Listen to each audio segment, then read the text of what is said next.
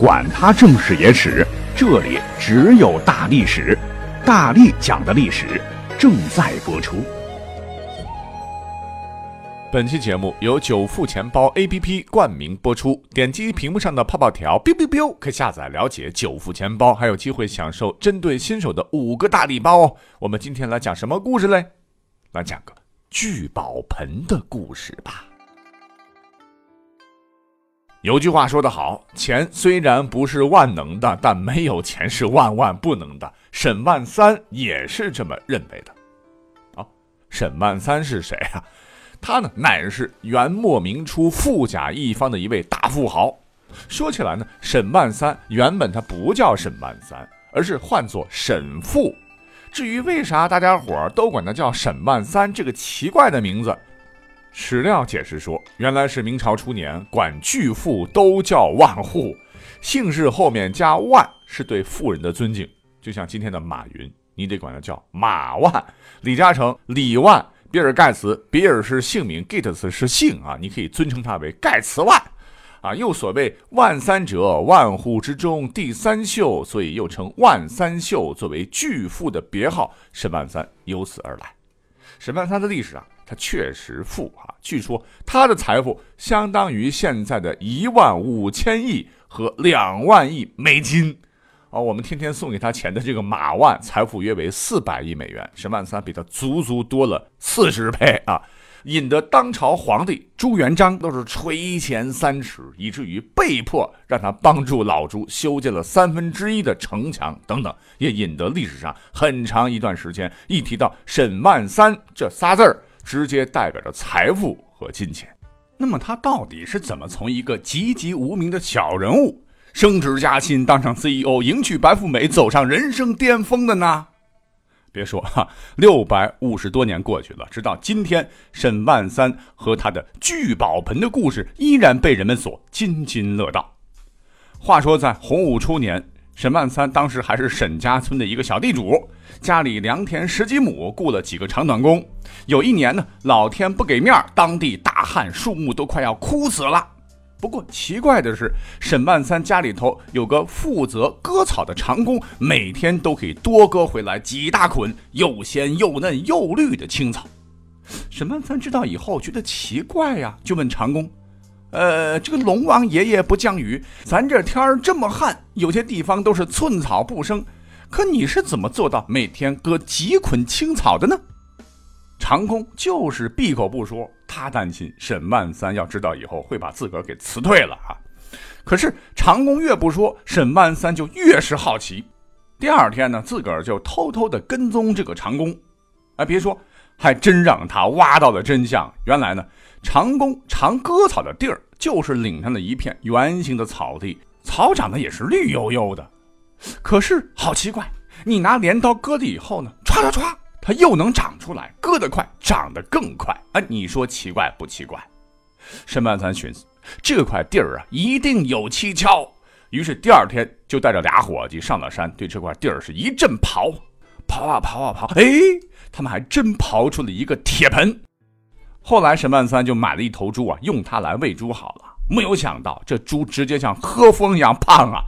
把猪杀了之后呢，就用此盆洗手洗脸。有一回，沈万三的儿媳妇洗脸时不慎将一枚戒指丢进盆中，没想到是越捞越多！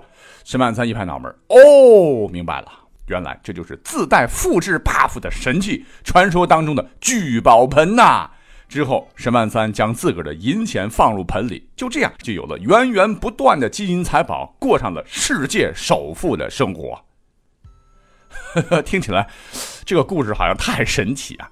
其实我们现代人想一想，它是寄托了啊从古至今大家伙对美好愿望的一个向往。好了，其真实性啊，我们就不要考究了。但是很多人就会问了：难道说这世上真的就没有聚宝盆存在吗？它只能存在于神话传说故事当中吗？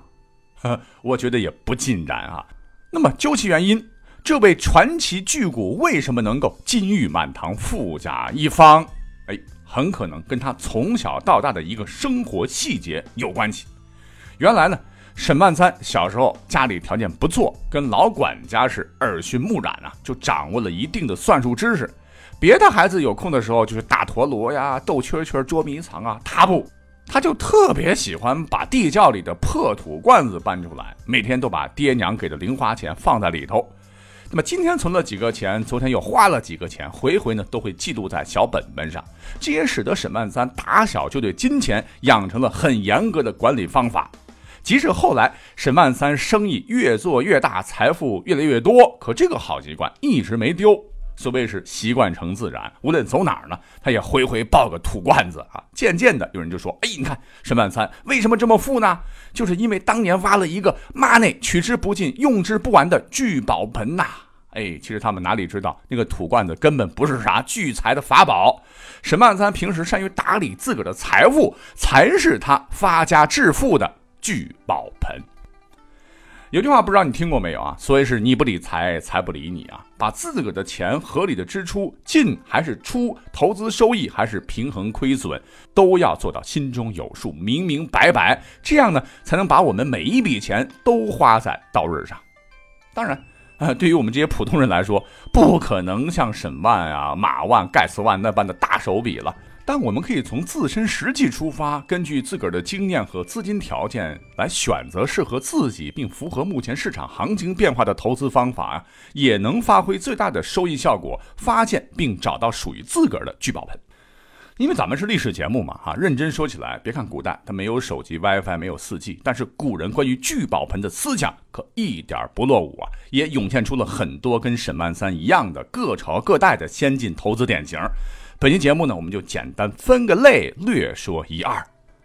古人有云：“钱泉也，如流泉然。”咱们现代人过日子常常会把开源节流挂在嘴边。但你要真的问啥是开源节流，哎，很多朋友可能就支支吾吾的说不出来了。其实所谓的开源呢，就是开拓财政收入来源；节流是指尽可能减少不必要的支出或少花钱多办事儿。这个后半句好理解，对吧？节俭不只是美德，也是积累 money 的重要手段。对我等月光族来说的话，真是当头棒喝呀！赚钱不难，用钱不易呀。呃，所以要过好生活，这个肯定离不开花钱啊。小到油盐酱醋茶，大到买房买车、休闲旅游啊，生活的方方面面你都得花钱。如果每次消费呢，咱们都能以节俭为前提的话，哈，那么积少成多，聚沙成塔，将来一定会省下不少的钱哈，积累到一笔不小的财富。哎，这不是很好吗？那关于节流，别说是我们现代人需要好好的来做哈，就是古人也常常视之为增加手中可支配财富的法宝之一。别的咱就不说了，历史上呢有这么一位大人物，别看是九五至尊，普天之下皆是王土，四海之内皆是王臣，可他老人家一生是严格奉行控制开支，将节俭贯彻到底，为世人做了很好的表率。那这位皇帝，他不是别人，正是历史上被誉为最抠门皇帝的清朝的道光帝。历史上别的皇帝在位的时候都要享尽富贵荣华，可他一登基，通通使不得。先是贡品，咔嚓一大半不要了不说，就连宫廷每年的经费由四十万两直接压缩到二十万两，把原本富裕的流油的宫廷生活搞得很是艰难呐。你像以前皇帝的笔墨纸砚，那都是最贵、最高等级、最奢华的。他不把普通的毛笔砚台上来就行啊？什么？以前每顿饭要一百零八道菜，通通不要，给朕换成四菜一汤。衣服破了就补嘛，朕一个月就穿一套，能花什么钱？这道光帝还不满足，他还规定，除了太后、皇帝、皇后搞点特殊，宫里面其他人不过节。甭想吃到肉啊！嫔妃们特别惨啊，好吃的没有，衣服也不能穿绸缎的。赶上道光自个儿过生日呢，山珍海味满汉全席，你想多了啊！他会特批御膳房，只宰两头猪，大家分分就好了。别的，做梦去吧！咱别管他是不是。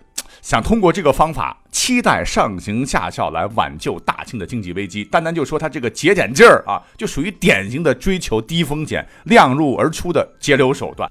我想这可能也是道光皇帝心目当中的抠抠聚宝盆吧，不服不行啊！除了历史上这位另类皇帝啊，其实呢，还有一位大文豪也是节流的榜样啊，这便是北宋的苏轼，咱们都特别熟悉，对吧？他控制的更加严格了啊！生活当中各种不必要的开支和浪费全都不要。其实不是他老人家不想要、不想花钱，历史上呢，他是一路被贬官呐，所以俸禄也就相继减少，手里缺钱花呀。为了能节流，曾经每月将四千五百文钱的工资分成三十份，用绳子串起来，并挂在房梁之上，每天取下一串来使用。对于每天没用完的钱呢，使用竹筒装起来，而且他规定自个儿每天开销控制在一百五十文钱以内，通过这样的方法来控制消费啊！你像大文学家都这么节流啊，真的让我等工资刚到手不到几天就见底的现代人情何以堪呢？好，刚才光说节流了哈，那咋开源呢？哎，这要真说起来，古代可就不如咱们现代了哈。因为苏轼、道光哪里会想到，有朝一日咱们还会出现各种各样增加 money 的聚宝盆？你像股票、基金、债券等等，由于风险的不同，收益自然也就不同。咱们呢，可以有点闲钱儿来选择适合自己的项目。你看。咱们现在都是手机刷屏的时代嘛，在众多产品当中下载一个久富钱包 APP，哈，久富钱包是一款移动互联网信息服务科技平台，可以实现保险、基金、网贷、出借，甚至是资管等多种理财信息技术服务，每天有收益，让生活每天更好一点。或许使用中也会成为大家伙的这个聚宝盆呢。OK，你要是严格说起来的话，其实刚才讲到的道光还有苏轼啊，也算是一种投资类型吧。可是呢，历史上还有这么一票人，跟他们完全相反，是顽固的追求高风险、高回报，常常喜欢发掘一些有潜力、价值被低估的物品，是低价买进，再高价卖出，赚取差额，获得利润。这个典型人物呢，便是奇货可居的吕不韦啊！你想当年吕不韦慧眼识珠，挖掘了价值被低估的抵押在赵国的秦国人质公子异人。帮助他最终克服种种困难，又是给钱了，又是给媳妇儿了，最终帮助他成功的上市，成为了帝王，开创了历史上风险投资的先河。那么对于吕不韦来说的话，这就是他走上人生巅峰、被永载史册的聚宝盆呐！哈哈，可是要真的说起来哈。对于咱们这些小老百姓来说，敢于投资是对的。可是我们要吸取吕丞相的深刻教训啊！任何投资都有风险，所以投入也需要谨慎啊。好了，除了上面说的这几位，那历史上还有什么牛人的先进投资经验值得咱们现代人好好的学习呢？哼，既然是压轴啊，就让我们掌声隆重请出先秦时期被誉为智慧商祖的一位大神级人物好了。这便是当时商业经营思想家，同时也是一位著名的经济谋略家和理财家的白圭老师，欢迎。其实历史上啊，可能白圭心目中的聚宝盆，便是通过观察市场行情和年成风欠的变化，奉行人弃我取、人取我予的经营方法了。这里的予啊，是与人实惠的时候。啊，兼顾风险和保守，收益覆盖成本与风险，选择最佳的投资机会下手的意思。简单来说呢，就是丰收年景时买进粮食，出售丝漆；蚕茧结成时买进绢帛棉絮，出售粮食。用观察天象的经验预测下年的雨水多少及风险情况。若当年丰收，来年大旱，今年就大量收购粮食，囤积货物。为了掌握市场的行情及变化规律，老人家经常深入市场了解情况，对城乡股价是了如指掌，建立一个大数据哈。更加值得咱们现代人借鉴的是，白老师深知理财不可迟疑观望，错失良机的道理，以至于在《史记·货殖列传》里都说白老师是趁时若猛兽至鸟之发，至就是凶猛的意思。这极为生动地描述了他理财决策中雷厉风行的精神，以至于到现在，白圭仍然是财富的代名词。讲到这儿，你可能又会说了哈，刚才这些人物除了苏轼，其他人都是在古代赚了大钱的，可咱是小老百姓啊，钱难赚，食难吃，怎么办呢？我不是刚才都说了吗？其实真的不用羡慕他们哈，每个人呢都会找到自个儿的聚宝盆的。我们可以在日常把自个儿赚的钱做一些合理的投资啊。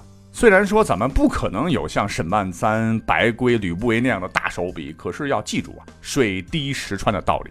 每天多一点收益，也能给我们期待的美好生活增加一些筹码呀。比方说，你就可以尝试找一些安全可靠的投资平台。有投资兴趣的朋友，不妨可以点击屏幕上的泡泡条下载了解一下九富钱包。如果是新手的话，还可以享受五个大礼包。九富钱包平台有合作的履约保证险来保障投资回报，算是轻松又便捷的一种投资方式了。当然了，要提醒大家，投资有风险，投入需谨慎。好，感谢收听本期大历史发发六。